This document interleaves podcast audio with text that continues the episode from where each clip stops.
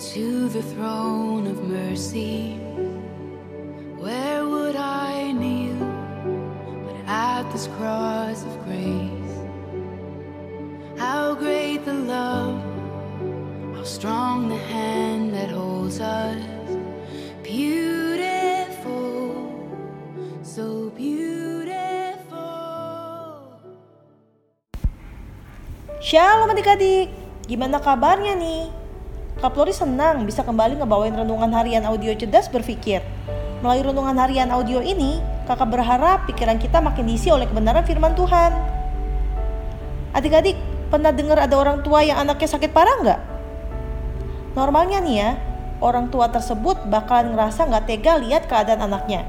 Dan akan bilang gini, kalau bisa, aku aja yang tanggung penyakit itu, bukan kamu nak atau perkataan sejenisnya. Ya, itu karena si orang tua tersebut bahkan semua orang tua mengasihi anaknya. Intinya, karena orang tua begitu mengasihi anaknya, makanya ketika anaknya sakit parah, rasanya orang tua tuh kalau bisa kepingin gantiin anaknya supaya anaknya nggak sakit parah. Dari contoh tadi, kita bisa belajar mengapa Allah sampai harus jadi manusia bahkan sampai harus mati di kayu salib seolah-olah adalah orang berdosa. Dia jadi manusia karena dosa kita yang gak sanggup kita tebus sendiri.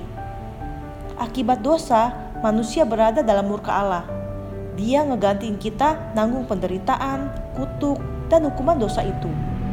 Jadi, yang harusnya kita yang menerima hukuman, malah Tuhan Yesus yang gantiin kita.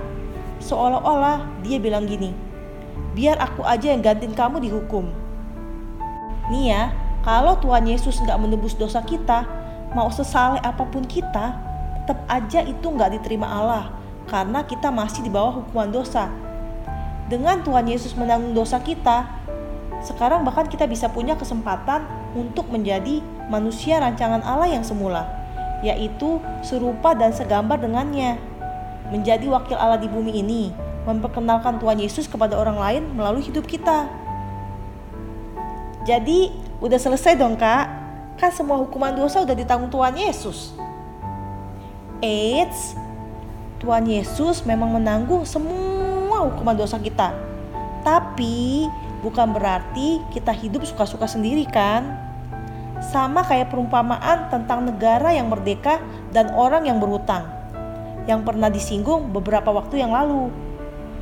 Kalau orang yang hutangnya dilunasin terus dia hidup boros bahkan berhutang lagi, ya sama aja bohong kan?